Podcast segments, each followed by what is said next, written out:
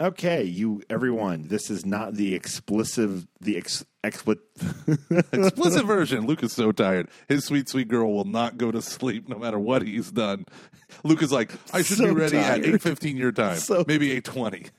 Now it's nine twenty, and he's like, Do you want to know how many times I've read um, Minnie on the Move? Minnie, we did pray that Minnie would stop being on the move. thank you. Uh, fancy hat Minnie. Um, so oh, hello, Minnie. Oh my gosh, uh, man! Disney just is just like, let's- how do I print some more money? I know. Let's give little girls all the mini stuff. All the Sorry, there's only going to be two seasons of this show. We got to have a new show with with, with Minnie. It's going to be pretty much the same thing, but now she's traveling. It's so painful. Now she's camping, and now she's a party planner. And you have to fucking watch all of it. the credits are longer than the show. How does that feel, you piece of? Yeah, I know. The credits really. It's so painful. sorry, sorry.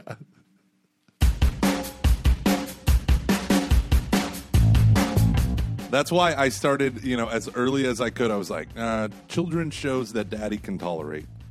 I, I just I'm could close not. to that. I'm close to that. Yeah, yeah. I'm Paw close to Patrol that. was okay. It's just dumb. You know, there's there's nothing like Yeah. redeeming about it except it's just like, hey, here's a fun thing that we all solve by doing the thing that we do every show. It's almost like uh, Mm-hmm. Mighty Morphin Power Rangers. You know, here's a bad guy. They individually fight them. They get defeated, so they come together as one, and then the bad guy becomes big, and then they become big. And Bryan then they Cranston. yeah, and then Bryan Cranston. What happened there?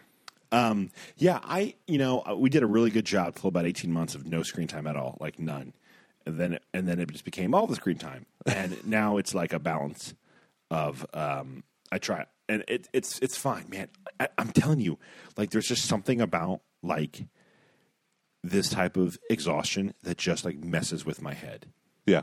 You Like- you get super fussy. You are a fussy do. baby when I you get- don't, and it's late at night. When I'm like really tired, it's not a good Luke. No, no, and that's been most of our shows. It's like especially lately, I'm just like I.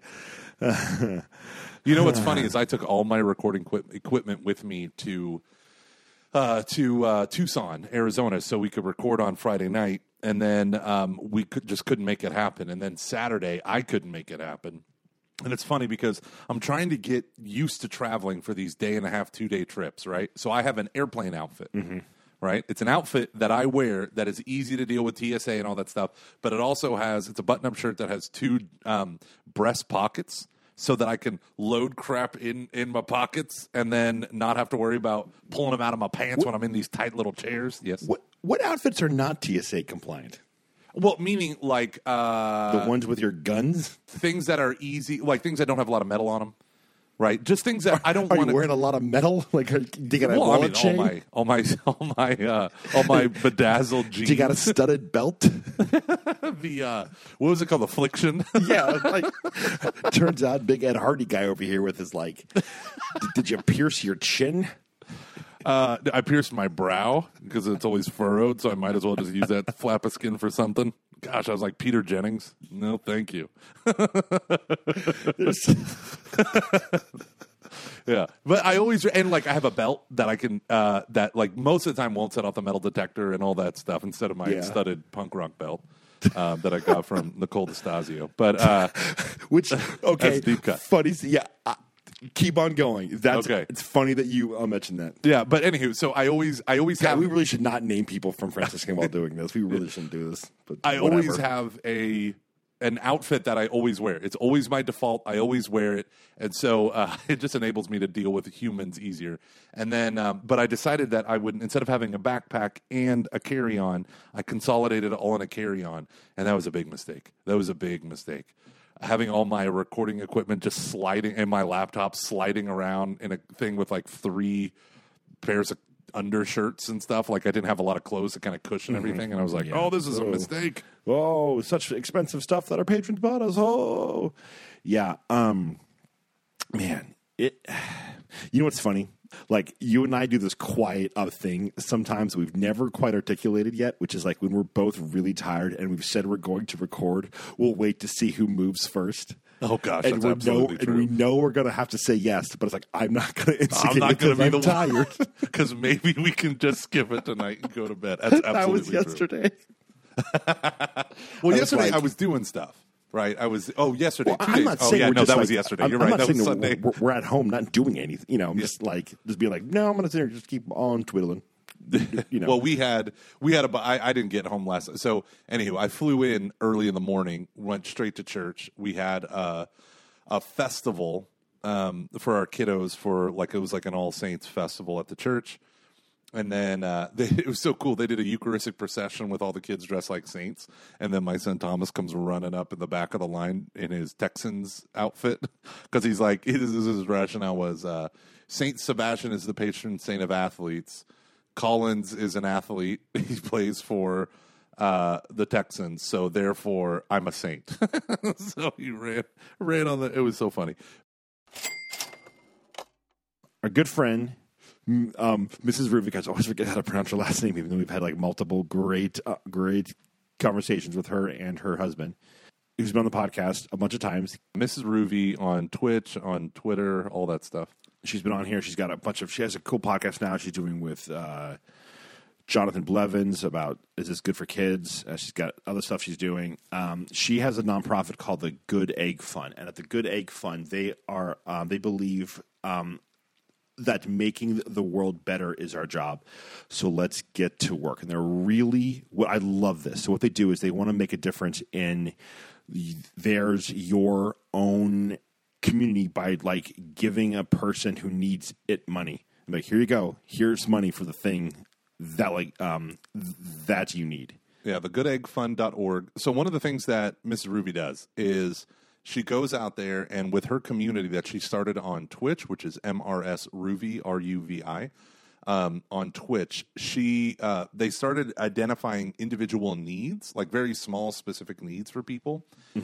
And so what they do is people submit an idea to her and to this fund and they take uh, it has to be $500 or less so it's like hey uh, so this is the example from the website do you know a kid on a soccer team wearing sneakers three sizes too small we'll fund the sneakers so what they do is you submit to it and then they go and they buy it and send it to them so these are things like don't think of it as oh I'm funding this huge nonprofit, this giant charity to do all that. It's like no, they do individual deeds to help individual people that you individually know, right? And I love that. So they call him good eggs. Like yeah, he's a good egg. Let's donate here. He's a good egg. And what's really what I really like one of the things that they have going on is like they actually um need ideas of stuff to give to. They actually they do they you know have the money. They they do stuff on her Twitch stream as well as other things to uh, get funds. All the funds go to like these funds. Like all all of the money you give goes to helping people. So if you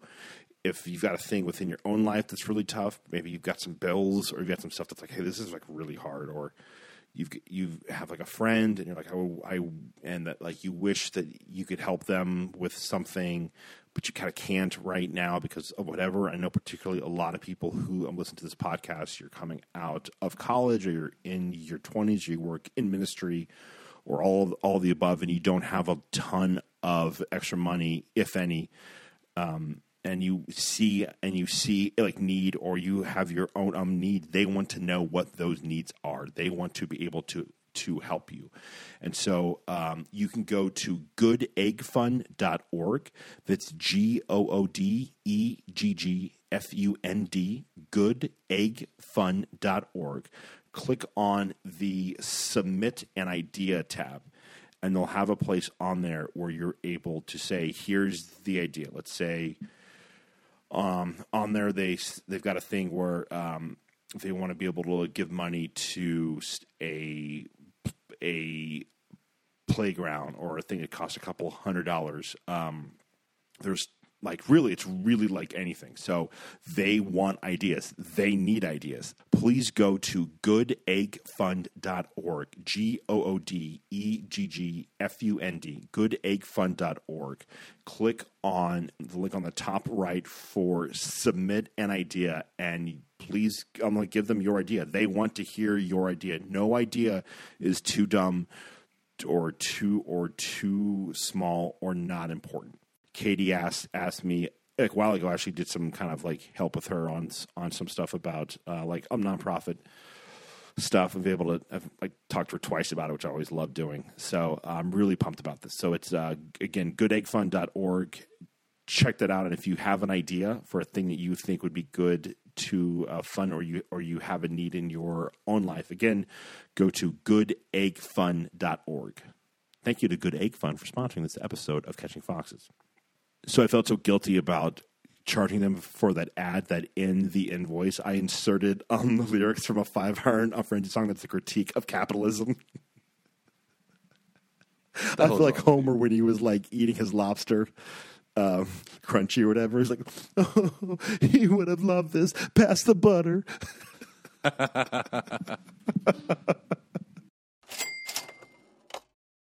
How is your new venture that you announced on Patreon? The uh, Oh. nonprofit thing. it, it's been it's been actually kind of cool. So I've got a, someone on one of our. So I'm doing a thing. I'm glad that you brought that up. Um, I've had a couple people encourage me to go into nonprofit consulting, so I'm starting to explore that. I'm trying to ex- decide if I want to do a class or do individual coaching. So there's there's a person from our Patreon that's going to be doing some stuff with. I'm going to contact a person at a Catholic school that I've been in touch with, and so uh, we've also had another person on Patreon reach out as well. So I'm I'm trying to decide what that's going to be. So uh, I'm actually really glad that you brought that up. Thank you.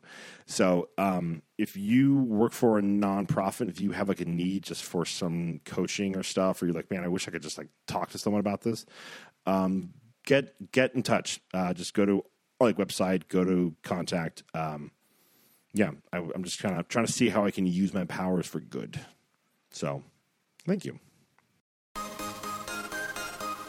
Do you ever uh, um, notice how, like, with adulthood, one of the hardest times, like, I don't know, oh boy, um, I so my brain feels like mush in two instances. One is when I'm in Excel for hours on end. I had to, to talk with a fan of the show, like Miriam. We uh, had a meeting, and I was in Excel for like an hour and a half, and my brain was just, it just felt like, I felt like the lines in my brain, instead of being like wiggly, were just mush. Yeah. And I was like, I can't really um, focus. And then when I'm like coming off of like being just super engaged late at night, Yeah. after a long day. It's really difficult for me to have to like, like I'm just tired, and I hate the fact that I feel so much better when I have plenty of sleep and water. It's just like You, you resent that about how many of my problems, how many of the things on catching foxes that we've had to process could have just been solved by uh, good sleeping habits and and water, good hydration patterns. Yeah. Yeah. Probably plenty. How many tears could have like of my own could have been saved? How many tears I'm could sure of others, but Thus yeah. increasing the dehydration.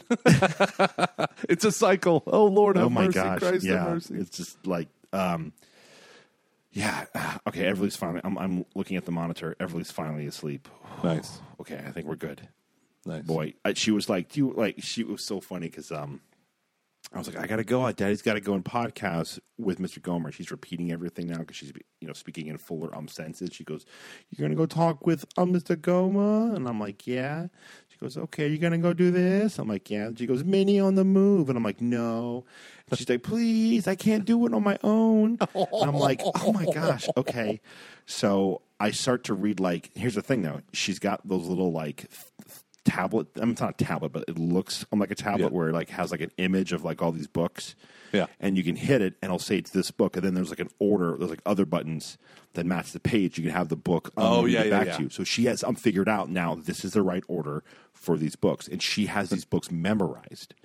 so when you read them to her, I just I did the whole like reading reading the first line. She just goes no, no, and she like will flip out. And you have to read the whole thing, and I'm like, no, this can't be till like 15 books. Right? She knows it. Like, you know, uh, And, and and you just know that when you got that as a gift or bought that as a as a thing, you were, oh, this is great! What a great idea! The book reads to her. Oh, it's wonderful. Oh dear God, I can't. I remember when I started skipping pages in like Goodnight Moon, and my kids are like, no. Like they just know you skip like five pages. No, go back. We haven't talked about the old lady with the comb. Go back to the old woman with the comb. You're like, oh, okay. and it's weird because it's like you're trying to, to essentially manage a crisis yeah, over yeah. a book Yeah. with people that you are Im, you are responsible for while also not emotionally damaging them. Yeah. So there's this weird balance you have to try to find of like, how do I not and like the needle, goes, bro. Can you tuck me in? And I'm like, either you're manipulating me to try to keep this going, which is very much becoming her mo. Oh, She'll yeah. want to call my mom. She'll. I mean, Yeah, the girl they know. asked to watch a TV show and then gave me a big hug and was like, "Oh, please," I mean, like, give me a hug, and I was like, "What? You're emotionally manipulating me." I've I understand Women, this. they start because- early. Yeah, like I've dated a lot, and I have done the only boy of, with two sisters. This is manipulation. So, anyways, this is what the podcast has become. Us just working through our issue with our kids. And th- oh, okay. And then this makes me feel terrible. Like every we were watching Cars. Just it was nice. We had a you know very chill evening. Dinner was easy. We were hanging out. I was like, hey, towards the end of dinner, I'm like, let's turn on the TV. We'll just watch a bit. We'll watch Cars. And so we're doing that for a bit. She, and she kind of will go and do her own thing, and then come back and so she like unwatches for a bit. Then she turns to me and goes, "Daddy, are you mad?" And I'm like, "No, baby girl." And she goes, "Daddy, are you happy?" And I was like, "Yeah." And she goes, "I'm happy too," and gives me like a big hug. and I was like, because then I thought about like three months ago when she, when I got mad at her, and she goes, "Daddy's mad," and I was like, "I'm the worst piece of I shit." know. ever." I know. Anyways, there's just I just you just don't want to fail. You don't want to fail them. You don't want to mess this up. You just want to be good and for them to f- feel to like feel loved, to like have confidence, to be competent and like be able to take on the world and not be scarred by it as much as you can. And it's just there's no way you can hide them from that. And Yeah. like when it it's shoved in your I, mean, I don't know when you feel like your failings are shoved in your face or this you know it's just um it's that's that's hard. Yeah. I always think that um, when you're in a relationship where you constantly feel like you need to be a better man, that's when you know it's love. Like, even if you fail in it, the failure is a reminder of, like, no, I have this this call to be better than I am, or to be, you know, um, you know, the to round off my hard edges. You know, like Yeah. I want to be angry and I am angry and I have that angry outburst, but then it's like, oh, I got to walk this back. I got to apologize. I got to be better, you know? And I, I think about that all the time with my kids in the fact of what behaviors will shape them. I was listening to this one guy talk about his daughters, uh, or not his daughters, um, uh, a, a woman that he was working with and like kind of discipling. And she just said, I can't remember the context, but she said, that some boys had assaulted her, basically, these teenage boys. And she was devastated. It was when she was a teenager. She was devastated. She goes home. Um, man, I'm just to suck if this is literally Catching Foxes episode, and all of our fans are like, How dare you? But no, the girl basically says, like, this is what happened to me. And the mother's like, Oh my gosh. But the dad goes, Ah, boys will be boys. And she realized, like, at that moment, that this is just what it means to be in a relationship with men that they're just to hurt you and they're not to care and it's all about this stuff so the, these like things that we say that we don't even like maybe the father wasn't paying attention and he didn't hear the full import of what these kids did. Because i know if that were me i would be like driving around the neighborhood with a baseball bat looking for these kids and that's not hyperbole. And the idea of this is our words carry so much more weight because we are their world.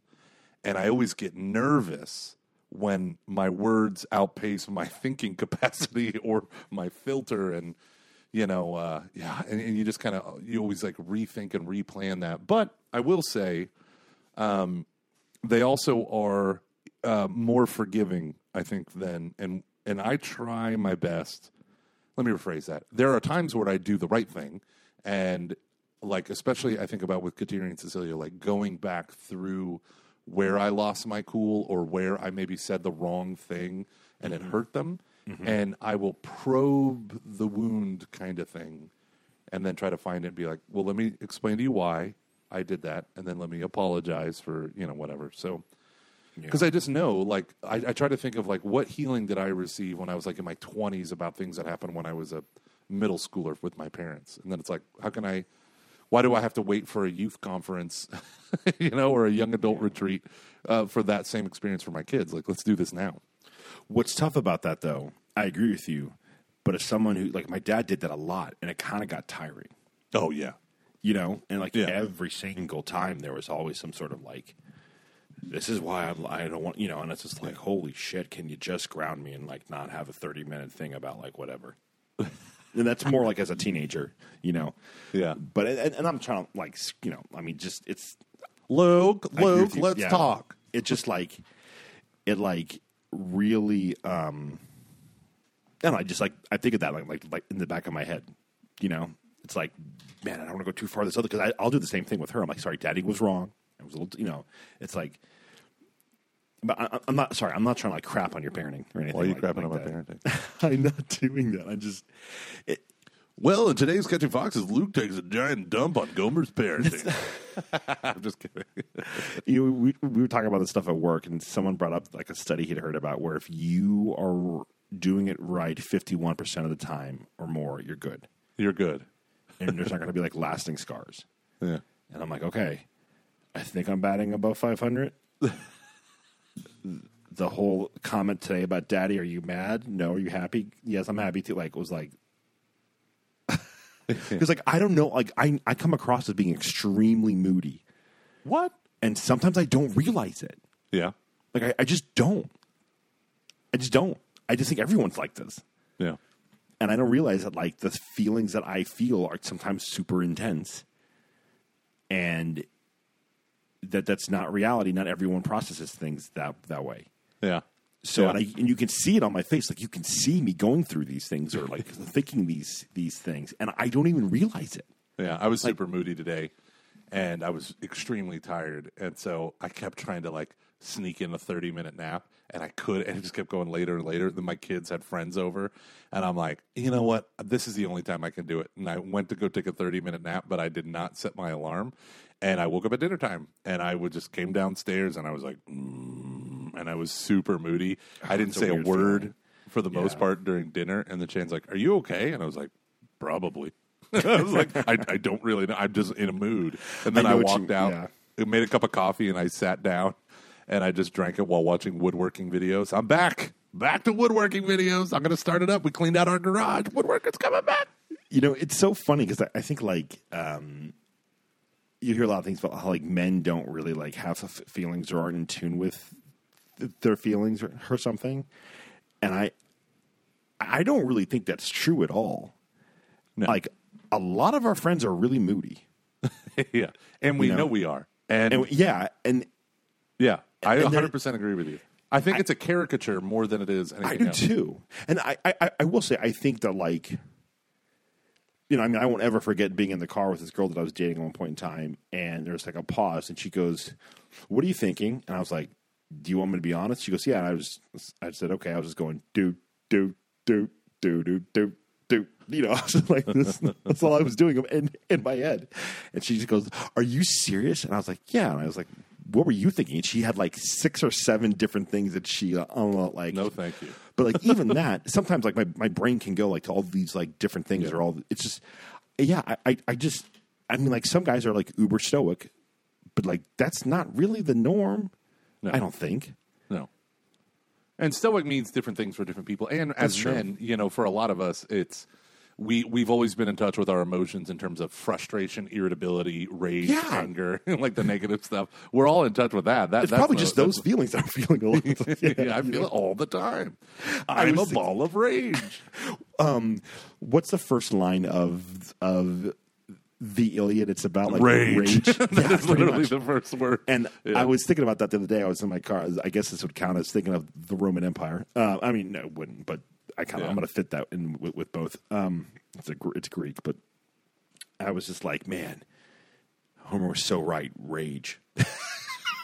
Rage, sing goddess Achilles' rage, black and murderous, that cost the Greeks incalculable pain. oh man, there's something about like I I, re- I do think like I don't know. I don't, I don't want to like as we're just like just trying to rail against like men being um, generalized. I I'm about to generalize, so maybe I should stop. Um, but I will just say this: instead, I won't. Um, I, I do think it's probably different you know, like like I like I think even though like okay, then different than women. I don't want to. I don't want to. I really don't want to generalize about women either. I, I don't know. I just think that like I mean, listen. I know I'm I, I know that I'm a, a like moody person, but I don't feel that a lot.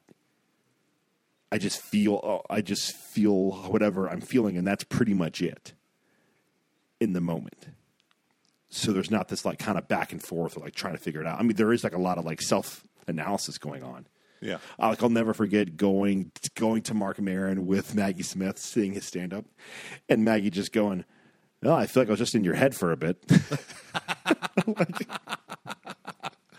Oh, that Or she goes, "I is see awesome. why you like this guy. That that makes a lot of sense." I mean, the guy, like he started his, his set by just going, "I'm all right," just like um, let us all know how he was doing. Oh man, So, um, I, my, that reminds me of my favorite Jewish joke that Jerry Seinfeld. Told. now's a good time to do that.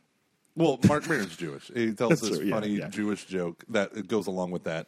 So George, he's on. Um, oh gosh, why I'm picturing the guy who's the, Norm Macdonald. He was on the Norm Macdonald show, and he said, "Well, you you know the Jew joke, right?" And he's like, "That's my fellow Jew," and he's talking about the guy that was next to Norm, whose name I can never remember. And he said, um, "You know, the Jewish show goes." There were two Gentiles, and they were both business owners, and they were old friends, and they saw each other, and they said, "Hey, how's it going?" And he said, "Oh, I'm doing all right." And then Jerry just stared at the guy, and the guy started laughing. He goes, "You don't get it, do you?" And he's like, "No two Jews, when you get them together, ever say, eh, yeah, I'm doing okay. Things are all right." It was it? They're all like, "Oh, you wouldn't believe it. The business is failing, right?" So, which is when you say he's like, "Yeah, I'm doing all right." it's on brand, man. That's what I'm saying. It's on brand. If you want to hear a really good uh, kind of take on the whole Israel um, Palestine thing, I would check out Marc Maron's podcast WTF, where he just when he processes deep, deep things on his own. I don't really know there's anyone better at him than that i- when it comes to podcasting. It's pretty incredible. Uh, he is a very, and I mean, he's a ardent atheist, and I would say probably borderline anti-theist Yeah. But um, I mean, he said some really bad stuff about Catholicism to the point where I've stopped. I'm listening to to certain things. It was just like it was almost like being let down by a friend, which is a very parasocial thing to say, and I get it. But it, it was Yeah. it was very like, I mean, for people that aren't aware of who he is, he has a podcast called WTF with Marc Maron. That was one of the first huge comedy podcasts of ten years ago, and it's actually pretty to this day, some people will still say the best podcast ever recorded was was him and Amal Louis C.K. back in 29, sorry, 29, 2009, 2010. He took podcasting to a very vulnerable, very vulnerable like level. And when I first pitched the idea to Gomer of Catching Foxes, I kind of pitched it as a cross of W, of like I wanted to bring the vulnerability that he had to the Catholic space, or like, Yeah. sorry, that's no, no, I did not with a Catholic voice Yeah. and I and it was just it was it was really moving because he's someone who's trying to you can, you hear the tension of him trying to balance this like I mean he's a super progressive left wing guy and he's like I know I should be you know if he wasn't Jewish or this was in the group he'd be very pro Palestinian with, with the whole thing but you can hear him being like but I cannot shake my Jewish heritage and the love of Israel that's been ingrained in my family and in him He's like, I don't. And he's, he's, he's in tears by by the end. Like, I don't know what to do. Yeah. And it, it was just, it was such a beautiful display um, of humanity. And then, like to be blunt, like it's his um, show and how he has um, wrestled with stuff that hasn't really like caused me to doubt things in, in, in the church or of God, but to really doubt this idea that like I don't know if I, I don't know if this is even the right thing to say or not, but that the church is the only and it's or it's only Catholics or religious people that can truly like truly try to wrestle with deep things and work them out. Right. Which sounds like that's what I thought before, but I think I had it in my brain that like only religious people are going to take the time to think about things in a deep way. And it was kind of hearing like his only humanity through his stuff that really, you know, challenged me to kind of I don't know if open my mind's the right. I, I, I, this is a, this is honestly a thing that I'm still wrestling with. Um, it just caused me to be like, okay, like this is reality. I believe like the church, Christ is like you know is reality, but it doesn't imply that like God's not working in other people's um, uh, like um, like um lives in ways that we can't see or understand, that they cannot come to like deeper understandings of of things. I don't know. That, that's a whole other can of worms we don't have to get into right now. That's actually not where I wanted to go with this. My favorite was Blossom. What's her name? Mayim. You know that lady. I don't know. on- Blossom. Yeah, Blossom. not the not the Big Bang Theory. Uh, Was who of our friends was was was is John who had a sister who was friends with a girl who played six? uh, I think so. Okay, yeah, But uh, I thought that was cool. we uh, well we saw that Twitter thing. She gave like a five minute speech on this, and uh, that was super heartbreaking because like you have a lot of like Jews in America that are Democrats that are liberals, and they talk about like they're they're very negative about Israel's treatment of Palestine and Palestinians. Um, you know, the building of these various walls and checkpoints and all this stuff that block people from their ancestral homes of that they've lived for three, four, five, six hundred years. Um, and it becomes this like super annoying issue. You know, when they say Gaza is the world's largest uh, open air prison and all this stuff, and I in my anti war days, right, like all that stuff was very much fueled by U.S. policy in the Middle East, especially having to do with Israel. And you know, I mean, Israel shot up an American uh, boat called the USS, I believe it was USS Liberty, and was never called to account. Stole our nuclear secret, secrets, um, or aka probably was leaked. Um, they have an avenue named after uh, it was like Free so and so, who was one of the people that stole stole some of the secrets. So, uh, and he's in prison in the U.S. Um, and so you, I, it's a very complicated relationship with American Jews, even religious Jews, and Israel, because there are different. People don't realize this. Like a large portion of Israeli Jews are secular, right? Very large portion. They they might keep Shabbat or something like that, but they do not live like it's very pro LGBT. Like you go to Tel Aviv, it is just like New York City, and uh, you know it is a very Western city, and they have advertisements everywhere for LGBT stuff. So there's that side, and then there's the side of the what they call the ultra orthodox and all of that. And it's so funny because they're a parliamentary system, and they run. it's so funny because I can't tell the difference when between the candidates that were on all the buses for their political ads because they all wear the exact same clothing, and they're all like old guys with big white beards, and uh, you know the and they're all wearing the black clothes, the black suits, and all that stuff. And it's like vote for so and so. But um, they all represent the, the, in the Israeli political world. There's a lot of the, what they call the ultra conservative or the ultra orthodox. There's a lot of them, and they form political parties. And Netanyahu is really the only guy, and he's not ultra orthodox. You can tell by the way he looks. He, um, but he's conservative, and he's the one that holds a coalition together, which is why he keeps reigning in the power. And he has done a lot of questionable stuff that American Jews hate about Israel's internal politics. So I'm going to stop talking about it right here because I get really upset about this. But at the same time, the question that like Mayim and all these and Blossom, all these other people are saying is like, but then you see people say what Hamas did on those first days was totally fine and it's your fault. Like to hear someone say it is justifiable or any of the evil is to blame on Israel because it's a colonizing, occupying, whatever. And it's like, number one, that is a, an incredibly two dimensional way to view Israel and the Holy Land and the Palestinian conflict. It is it is people without history. And they're just like, oh, you're a colonizer. That's what you are. And then that's it. But two, you can be for a full and free and equal Palestine, two state solution, whatever, and not for Hamas.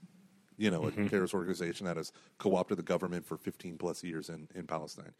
And that's the thing that's driving me insane. When radical students who are card carrying like you know the worst of the worst of like the most stereotypical woke stuff are in Harvard holding up Nazi flags saying gas the Jews like that like one yeah it, it's just it, it just rocks me to my core. And that's what she was saying like there's these images of people holding their cell phones up with swastikas.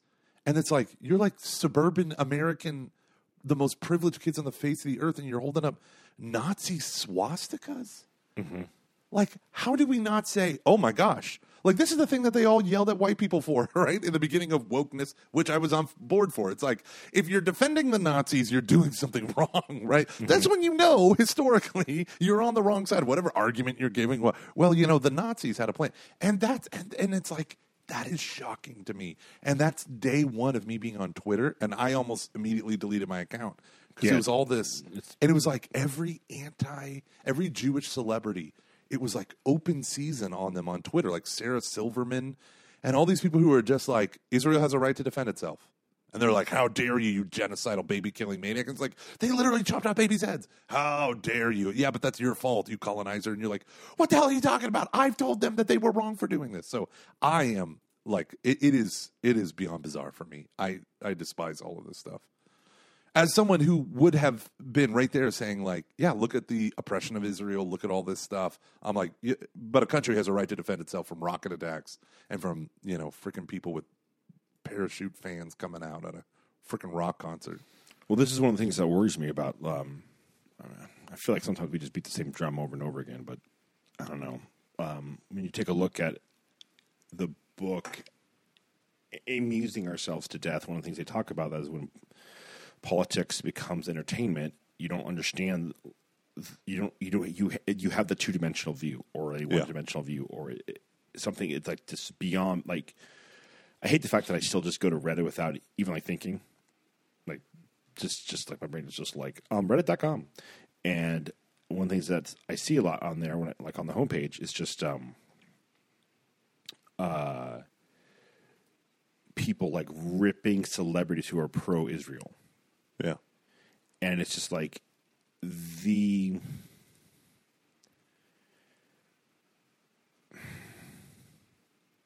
to me in history, when you take a look at like who's good, who's bad on the side of wars, there are very few wars where it's actually like pretty clear. Yeah. Few. Um, in my mind, just the top thing I can really that really comes to mind would be the Second World War and the Civil War. That's pretty much it. Um, I'm sure there are others that I am forgetting, but like I, I just to to act like everything that is through that lens. Yeah. And I, and I don't know what it is. I don't, I don't know if it's entertainment. I don't know if it's the way, if it's because of these things, because of the last 100 years, because of the horrific, the horrificness of the 20th century. But the fact that, like, know, what Stalin did, what Stalin did goes uh, ignored by so many. Yeah. Um, it was so much worse. Yeah. And I, just things that are just totally cast aside, not thought about. Um, the way that certain groups in Mexico, um, certain indigenous groups, like that is like even in Mexico, but in like certain parts of like I'm South America. I'm sorry, I should be I should be clear here. I didn't mean Mexico, but like some stuff is like pretty bad, right? Like mass killings, yeah. different. It's like, uh, we can say that these groups were treated horribly and these practices were wrong. Those two things can coexist in one thing. Held. And like we can say, "Hey, Cortez," like, "Hey, Aztecas, mass killings," you know, like. Yeah. Montezuma was no saint. Quit canonizing yeah. him. Cortez wasn't either. But like even doing that, like it's like a juvenile thing. But that's but like not being able to hold all this stuff in tension. It, yeah. It's for me like really juvenile. Yeah. And that's what I feel like when I see that stuff. When I see people well, I being think like, "Why yeah, is Amy Schumer's themselves to death?" Yeah. They have to make a simple narrative in order for you to consume it, and you got to pick sides. It's like a freaking base, baseball game or football game. I mean, that's what they turn the news into. Right? what it, yeah. I mean, yeah. they simplify the narrative so that you can pick a side and you can cheer them on and tune in nightly to see if your team's winning.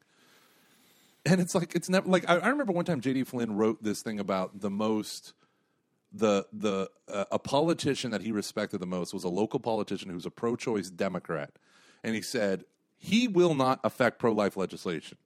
He's not like it, that's not going to be a thing. He's like a local representative, whatever. And he's like, but this guy has done more for this community and does what a mayor or whatever the heck he was was supposed to do.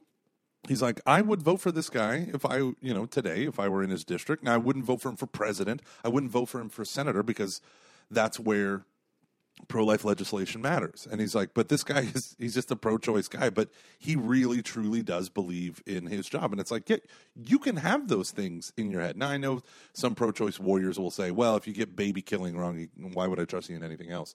But I think that's an extreme. I think that is an extreme example of juvenile thinking. I'm not going to make distinctions. I'm not going to understand that this person who will never have authority to do X, Y, or Z, um, but is incredible in the things that he's going to do. Yeah, yeah, I can I can do that. So, but I, again, I just come back to like with this Israel Hamas thing, like, yeah, it's only it's only going to be. It's only going to get worse, I think, um, with all of this stuff. And I get worried about that too. you know, now that Yemen's throwing in and their Qatar is de- protecting the the Hamas leader and a couple of his guys, like you're like, okay, okay. And the funniest thing is about Iran is Iran is a uh, Shiite country. The Ayatollah is a Shiite leader, and Ayatollah Hamas, Ayatollah. Ayatollah Ayatollah, and Hamas is a um, Sunni group. Iran is doing this simply to destabilize Israel. They do they're they're doing this to kill Israelites. Doing, Israelis, d- me. doing what? huh? In funding Hamas. Okay. Right? They are funding Hamas. They have said multiple times they think they're scum. Right? See, th- this is the thing is like they're Arabs, Iranians are Persians, you know, like they are Shiites and Palestinians are these Palestinians in Hamas. Now Hezbollah is is uh, I believe it's it's Shiite, but so it's like the only reason why I'm funding them is because I know they will forward my agenda of death and destruction in this country that I have breathed, you know, homicidal, genocidal threats before.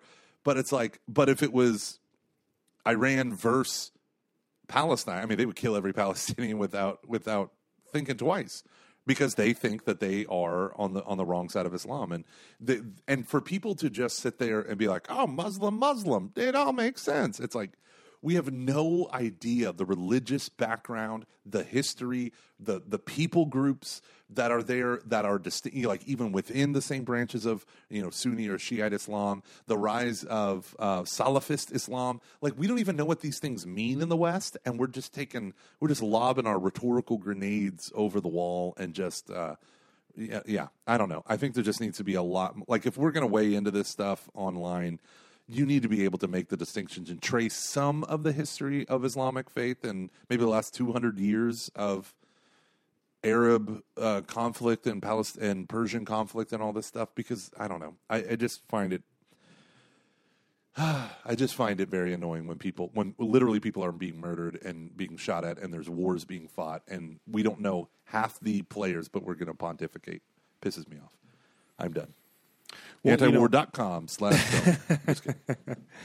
I um like why I brought up this story about Marc Maron. Um, I mean, one I just found his what he, his take just to be really just well. It was clearly he had a lot of thought and a lot of Yeah.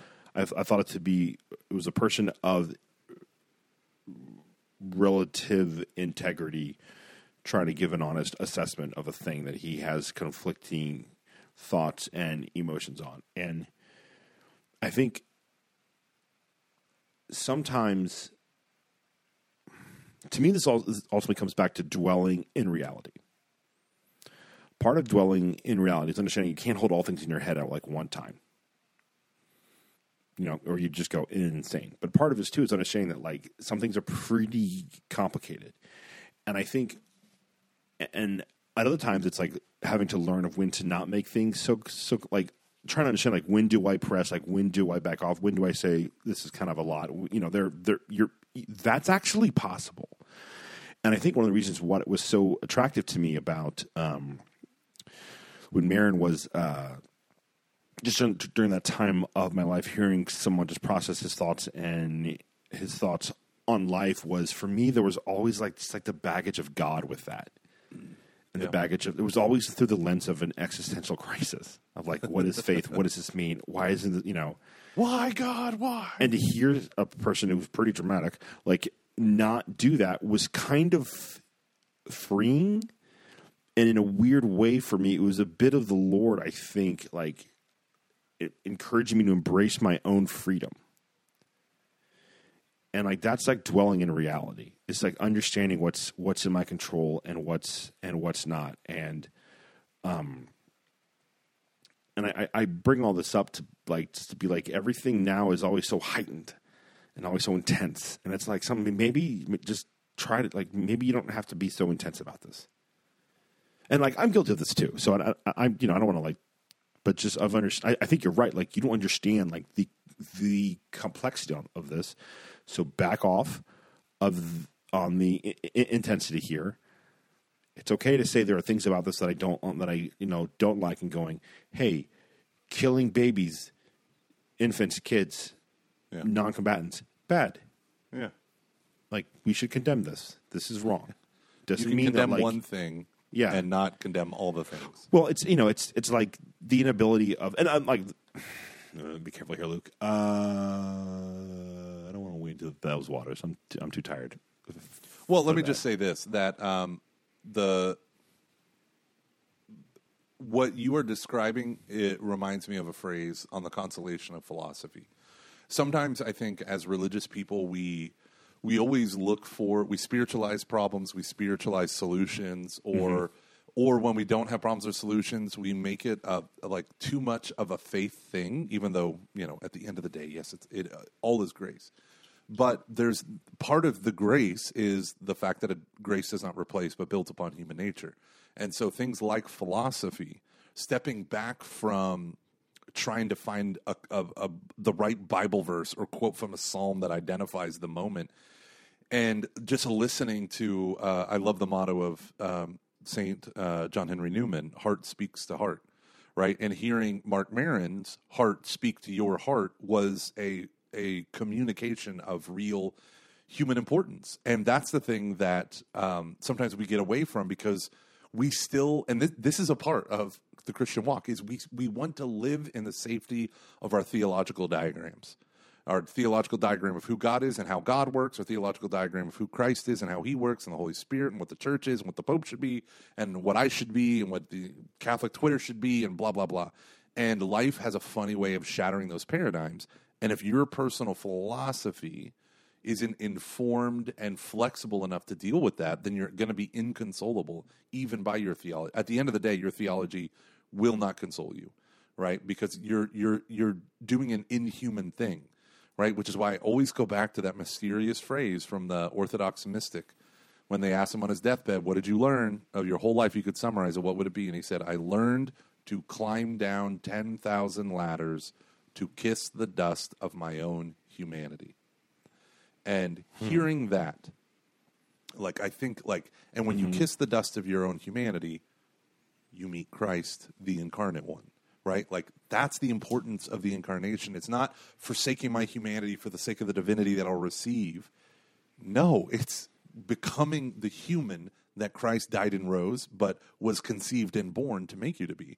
And Boethius, who was in jail for refusing to go along with the Arian heresy, when he was about to be killed, wrote the one of the greatest works in philosophy in the history of the world on the consolation of philosophy.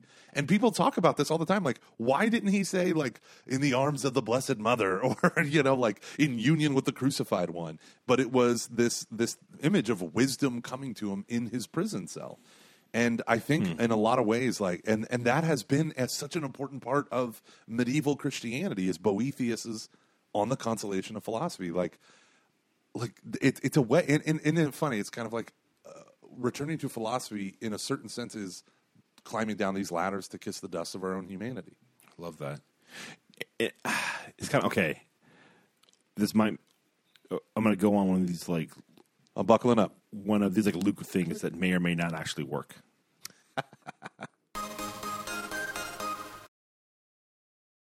so when you are you are saying that, I'm, I'm reminded of the of the Me Without You um, line, which is actually from the not one of the Gnostic Gospels.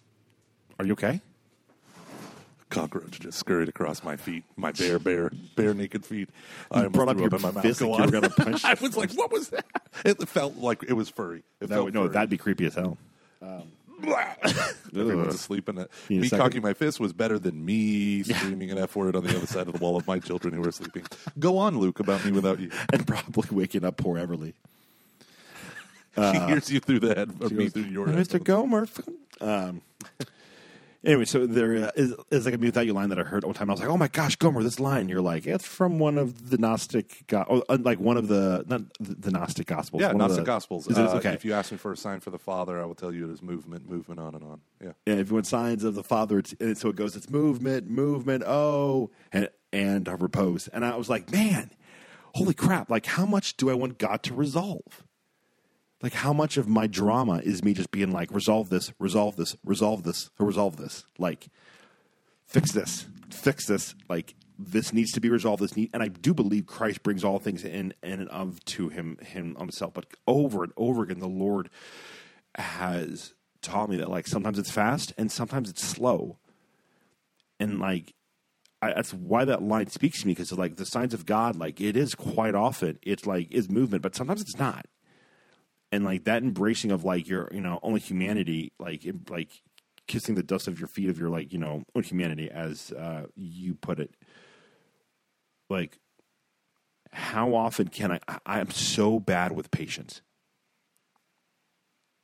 You know, like one of the, I mean, I, I've told the story a thousand times. One of the most powerful things I have ever experienced was being at at Auschwitz, and finally being on Auschwitz too with all the all the gas, um, uh, all the get where the gas chambers were after being over at Auschwitz one, and you just are overwhelmed by it. And I just I was filled with like going back to before, like rage, like absolute rage at God that He allowed something that horrific to happen and just being i mean honestly like almost like want to be like god like throw in expletives here like how could you like how dare you? I, I was just i was furious. I was furious. I was just like overwhelmed um, with that. And we saw a group from uh, from israel there and they had the israeli flag.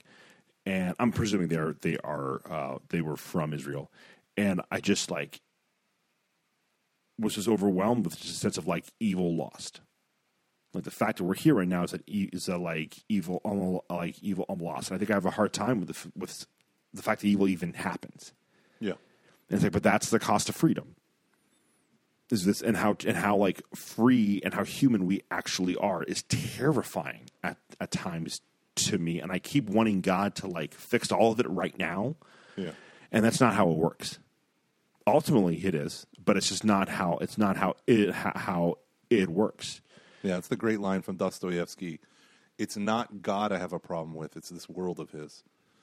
You know, it's like I, Yeah. I can kind of understand God. I don't understand what what was the phrase in the Brothers Karamazov? Uh, if you could have paradise, but it would come at the price of brutally torturing a little girl, would you do it? And he's like, no. And he's like, well, your God did. You know, it's like, is this is this real? Like all the suffering, all the pain, and it's all going to be worth it because it's going to be awesome at the other end. And to me, that's an inadequate understanding of the healing of all harms and and heaven. It's deeply inadequate. I also posted in the in the thing the the quote from this from the Gospel of Thomas. Jesus said, "If they say to you, where do you come from? Say, we came from the light, and the place where the light came into being on its own accord and established itself and became manifest through their image. If they say to you, is it you? Say, oh, we are its children. We are the elect of the living Father. If they ask you, what is the sign of your Father in you? Say to them, it is movement and repose. Oh, and boy, it's, it's interesting. Movement and repose reminds me of the that line from medieval and Renaissance, mostly Renaissance um, alchemists, which is Solve et coagula. Everything dissolves and um, and joins together, right? And that became like a kind of like a satanic occultic thing, but um, originally it was just this notion of like, yeah, everything does fall apart, and then and and God can make all things new. Um, I, I don't know, you know. I, I feel like Luke, at, at your your your immortal soul and just your your aching heart would benefit from reading a lot of Soren Kierkegaard. I mean, You know, you- Be- Benedict read a lot. That of was a weird sound. That's been kind of on my mind. Oh, really? Probably, Reading yeah, Kierkegaard. yeah. I think because you brought it up a couple of weeks ago, then through just my stuff for grad school, reading some of the Nouvelle theology Yeah. stuff and people. Yeah, Because he was, I mean, like in, in the Catholic world, Blaise Pascal kind of anticipates some of, of Kierkegaard's things, but really, Kierkegaard, I mean, he I mean, his stuff is so amazing, and I think if you're going to read Kierkegaard, you should read "Sickness Unto Sickness Unto Death." That's the perfect place to start. That's the book that most people read when they say, "I've read Kierkegaard." Um, but his his point, "Sickness Unto Death" or despair, is this notion of like, think of a human being. We're spiritual and we're material, so we're not angels, but we're not animals. And living in the in between means we live in the tension right? so what what do we have? Well, we have despair of ever finding anything good, and we have hope that we will one day attain the ultimate good. But right now, we don't have either, and we're kind of living in the tension of that. And he goes through all of these things, these extremes that when you actually sit and look at it, you're like, "Oh, this is why I'm so unsettled with life." Is because the very creature that I am is caught between the already, and Ratzinger uses this all the time, the already and the not yet. Right? I've been baptized, I've been saved, I have a relationship with God, but I'm a backslider, I'm a failure, and I doubt his existence all the time. Right? Like the already, but the not yet. And I long for the, the glory, and I anticipate heaven to be amazing, and I want it because I know it's union with God, but at the same time, there are pleasures and joys and things right in front of me that outweigh even the proposition of eternal happiness. There's a great line in these in these science fiction books that I'm reading where these female succubuses are there and they're tempting these Italian soldiers, and uh, it's like the the Italian soldiers are weighing whether or not it's better to have to be enslaved to a demonic succubus for 10,000 years for one night with them. And I was like, isn't that funny? But that's that's literally what pornography does to us, right? Like, hey, here's this fleeting pleasure for one night that, you know, you're, you're trading a, a home for a hotel kind of thing, right? And it's this this shift and I, I love those books. It's the it's the books where the Army Rangers go ten thousand years in the future, and it's like Dungeons and Dragons. it's so fun. They I just came out paying with a side series called Sergeant Thor. Oh, I love you. That's amazing. I do need to read some Kierkegaard on that. yeah, I really think you would like it because he's existentialist and moody, and that's what you are. Yeah. Oh, look at it! Did you see it? What the the, the cockroach? Oh my gosh! That's a that's a Texas bad boy. It's crawling on the wall I would behind. have flipped out if that. Yeah, I see Yeah. why you wanted to punch it. I think. I think it's actually going to start you know, renovating this room and turning that's into like a a cottage. I cockamouse think is from so How I big. Met Your Mother. My kids, I'm, I'm trying to get them into killing their own bugs because we just had some rains, and so the bugs are a little bit more buggy. and they're like, "Oh no, there's a bug in here," and I go, "Kill it." And they go, "How do I do that?" I go, "Get something harder than it and hit it." and then you just hear it go, boom. Yo, hip hop. Death, where's your sting? Death, where's your sting? Ah, Gospel of Thomas. Would it surprise anyone that I've cried during uh, during uh, mass when that during that part? Oh, all, all the, uh, every single time. like before people I knew died, besides my grandparents and great grandparents, who I love dearly.